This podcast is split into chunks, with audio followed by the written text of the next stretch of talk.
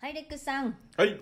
えーお疲れ様でした。おい、お疲れ様。はい、今週は AT&T ペブルビーチプラマの解説ということで、ゴルフ TV の方で、えー4日間ですかね、はいえー初日から、えー解説を、えー小松さんと一緒にね、していただきました、はいペブルビーチ、やっぱり綺麗なコースですね、いつ見ても美ねしいね。素晴らしい。今年のコンディションっていうのはどんなんだったんですか、うん、あの、試合が始まる前の状態も良くって、コースの状態良くて。で、なぜいいかって言ったら、カリフォルニアの、特にあの辺のゴルフ場は、2月1日まであの、コースクローズだったみたいなんだよね。あ、そうなんですあのかコロナの影響で。へーオープンしたばかりっていうことで、通常は1年間通してね、確かね、6万ラウンドぐらい消費されるコースなんだけど、はいそれがほぼほぼ、半年ぐらいお客さん入ってないっていうことで、コースの状態がむちゃくちゃ良くって、うんうん、グリーンの状態が良くって、はい、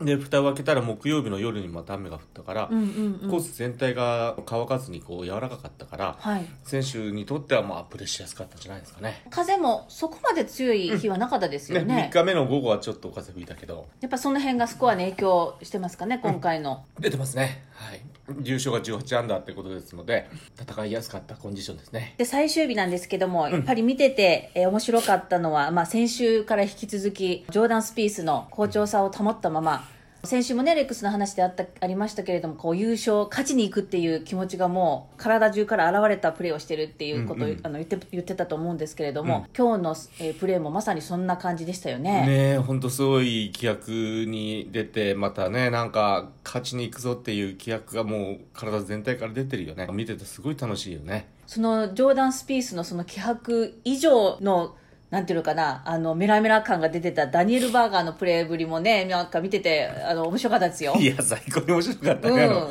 16番のバンカーショットかな、あれ。あーね入りえ。そうになって、ひっくり返っ振 て、り返ってっ足の裏見せてましたけどね。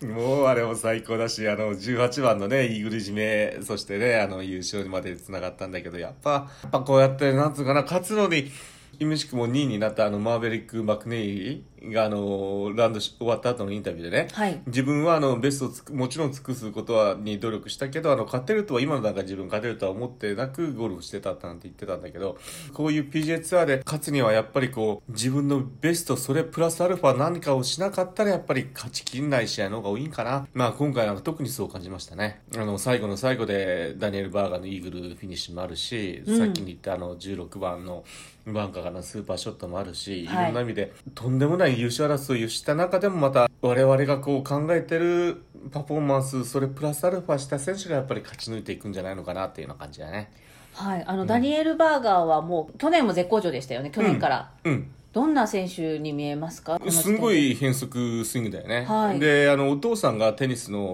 のテニスプロ選手で、はい結構世界ランキングも10人いった人で、うんうんでお父さんの影響もあって最初はテニスしてたんだけどある時ゴルフを始めるっていうことででお父ちにあのゴルフするんでも相当練習俺はテニスの現役時代もうむちゃくちゃ練習したっていうことを言ってダニエル・バーが高校の時ももうお父さんが予想してたよりもっとすすごい練習量を積んで。うん。大学のゴルフ部に進みそしてプロになりっていうことを続いて、フロリダの大学行ったんですフよね。ロリダ州立あのケプカのど同い年かなチおーームメイトかなはい。今回のあのコロナで試合がない時にまた2ヶ月3ヶ月の間に時間ができたこからこそまたすんげえ練習を積んで絶好調でいきなり復帰戦で優勝したよね努力の虫タイプなんですねあーそうねお父さんもそういうスポーツ選手だったからうんこそ、そういうのも見てたんでしょうしね、教科書には絶対載んないような叩き上げのスイングだよねうん、あのでトップのねあの手のうん甲の角度見たらでもあ見えないと思うのん彼ですがけどボール構えて打つまでのリズムってなんかテニスのサーブテニス選手がサーブ打つ時のリズムとなんか似てんだよねあそうでだすから自分がバックグラウンドテニスのバックグラウンドが多分そのルーティンからスイング自体のテンポもそうだけど、なんとなくテニス選手あテニスしてんなこいつっていうの雰囲気が出るそれがなんとなくこう見えてくるような感じのね選手だよね。ああじゃあちょっとそれ私今度意識して見てみます、うんそれで今さっきあの名前に出た2位になったうん難しい名前マの、ーブリック・マクニーリはい、は若い選手ですよね、ー、うん、あのーダニエル・カはいダニエル・カンンダニエル・カンの彼氏、いいそうなのうん、あそうなんだ、うん、彼女もダニエル・カンもブッチ・ハーモンに習っててへーマクニーリー自体はアマチュア世界ランキングに1位に何回もなった選手なんだよねあでプロ入りしたっていう選手なんだけどすごい有望株の選手よマーベリックさんは何人ですかアメリカ人うんあそうなんですか、うんえーどういう馴れ初めなのか聞いてみたいですねうん、インストラクターが一緒ってやいうっぱそこなのかしらうんそこが一番落ち着くんじゃないのかなえーダニエル・カンナーの気の強い女性をどのように彼は受け止めてるんでしょうかうんよねく、わかんないんだけど ね、そうだったんですね、うん、であの今回そのマーヴェリック・マクナリティのことをお話したかったのが、はい彼って世界ランキング1位アマチュアランキングで1位に何回もなったっていう選手なんだけど、うんうんそれのあの彼が1位になってから確かね2代あと、えーコリン・モリカーもなったんだけおどーでコリはン・いモリカーがなってもう一人誰か来てその後になったのが金谷拓実選手なんだよおね日金本谷の選手ね、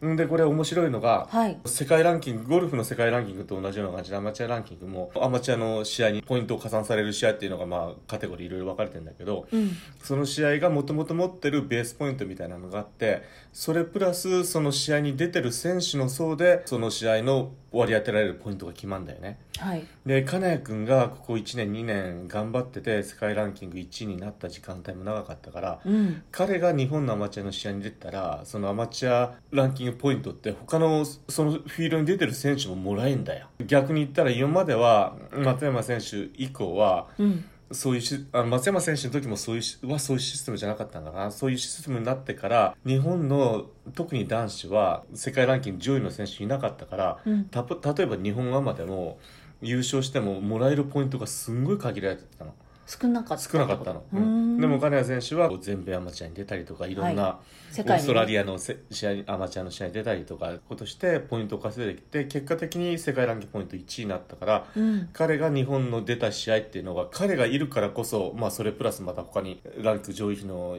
選手が何人かいたんだけど彼たちがいたからこそその試合自体のグレードが高くなってんだよ。うんなってるからその試合でアマチュアがあのその試合に出た日本の選手まあ日本とは限らないけどね、うんその出た選手たちが上位になったらまたポイントがもらえるっていうのが過去数年間なんよ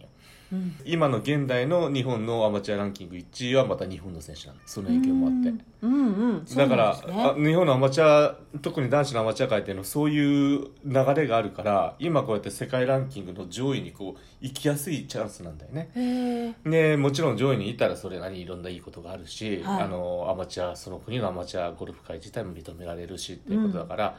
せっかくこう金谷君がこう作ってくれたこのなんつうかな道筋をまた次の世代今確か中島啓太君っていうのかなが今世界ランキング1位なんだけどうんそうやってついてってるからおうそれをこう継続してってなんか日本のアマチュアの土台っていうのはねこのこれを機にね作ってもらいたいよなって一瞬思って、はい世界ランキング1位になって何年かそれはもちろんマクネイリーもそうだけど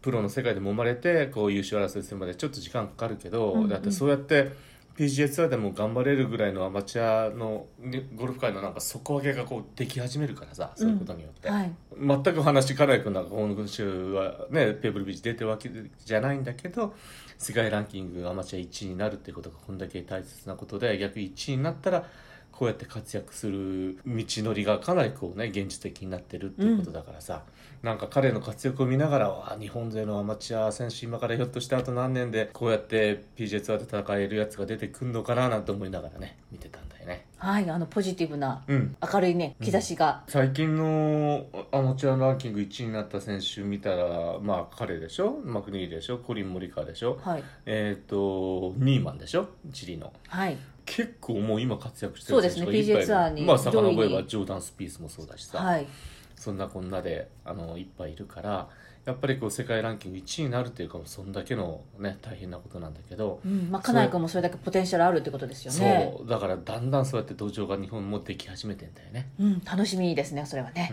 はいわかりましたそういえば小平選手どうですか1打差でねちょっと予選通らなかったの本当本人めちゃめちゃ悔しいんだと思うんですけれども悔しいね、いいゴルフしてるからこそね。はいいやでもここが1打差でしょ、はいでその前のアメリカンエクスプレスも確か1打差かそうで2し打た差ねはい悔しい今まであの去年一昨年とか結構予選通過もはるか及ばない試合がたくさんあったけどもう最近はもう1打差2打差そんな世界なんだよね仮に落ちても、うんうんいやでもいいゴルフしてるよそう暑いねでも頑張るまではね、はいであのもチャンスはあると思いますはね、いもう本当に応援したいと思います、んはい、えー、それでは、えっとレックスは明日から、うんもう早速、PGA ツアーのジェネシスオープン、はい。ロサンゼルスで開催されるジェネシスオープンの,、あの現地レポーターということで、はいオーランドから明日ロスの方に出発ですよね、そうです。楽しみです。どんな試合になりそうか何を期待してますかやっぱり名門リビエラカンツリークラブでね、やる試合で、もうむちゃくちゃショットメイキングが要求されるコース。うん左右にボールを打ち分けて、なこうボールの高低差、スピンコントロール、すべてをこう、コントロールしなかったら攻略できないコースだから、はいそこにまあ松山選手がどこまでね、絡んでくるのかう、んね、残念ながらタイガーは出ないんだけど、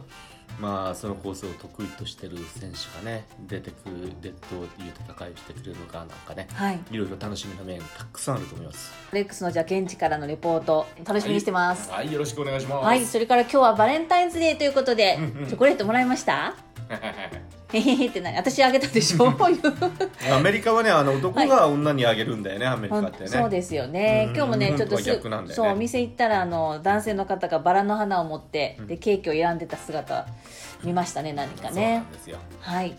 まあということでチョコレート食べ過ぎ注意してはい取らないようにしてくださいはーいはいじゃあまた来週楽しみにしてますはいよろしくありがとうございましたありがとうございます